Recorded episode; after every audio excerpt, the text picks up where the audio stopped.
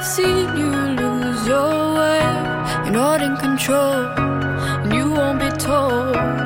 All I can do to keep you safe is hold you close, hold you close till you can breathe on your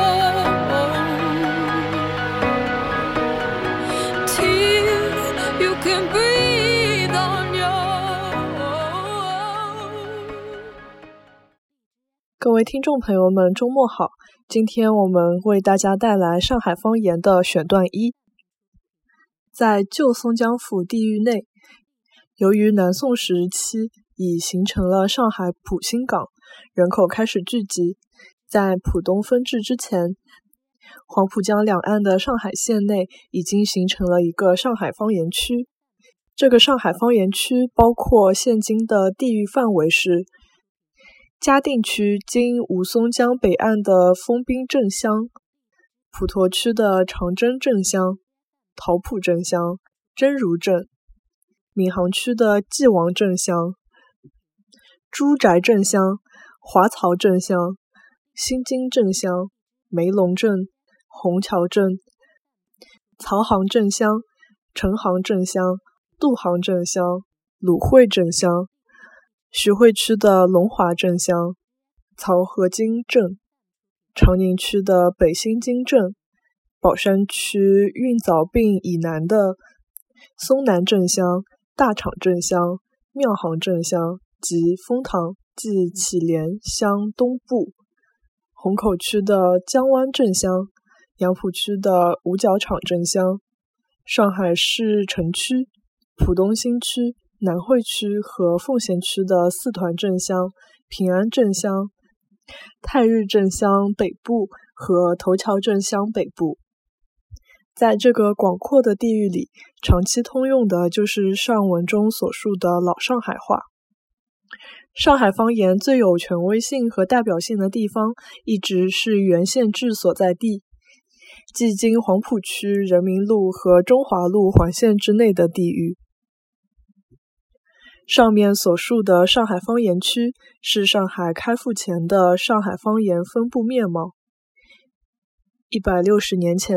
上海方言区内的语言演变相对来说是十分缓慢的。上海经过开埠以来一百六十年的发展，在原上海方言区的地域内形成了一块繁华的中心城区。在这新城区范围内通行的话，才是如今我们通常所称的上海话或上海方言，即新上海话。我们现在通称的上海话，是上海1843年开埠以后，在老上海话的基础上迅速发展起来的新上海话。其使用范围到20世纪末，在黄浦江西面，大致是今中环线以内的地区。浦东大致在黄浦江沿岸不远的地带。由于近十年来市政建设的不断扩建，上海城区迅速向四周郊区扩展，市内人口向近远郊搬迁，从而使城区扩展地区的乡下化迅速被上海化取代或处于靠拢之中。因此，上海话的使用地域正在不断扩大。就目前上海城区扩张和变迁较大的情形下，一时也难以划清边界。那些老上海话，现在通常被称作上海乡下话，或以地名直称浦东话、梅陇话、三林堂话等。如果到原上海方言区北部边缘的松南镇乡、西部边缘的丰滨镇乡，南部的梅龙镇乡去听那里的老年人的话，那些地方虽然彼此被繁华地区相隔很远，但还保持着相当一致的老上海话的面貌。那儿的老年人还说着有七个声调的，与爱约瑟一八五三年所记语音、词汇、语法相似的上海话。至于原松江府的西部地域，即现今市松江区、金山区、奉贤区等广大地区，一直通行的是松江方言，并非上海方言。这些地域是在一九五八年才划进上海市版图的。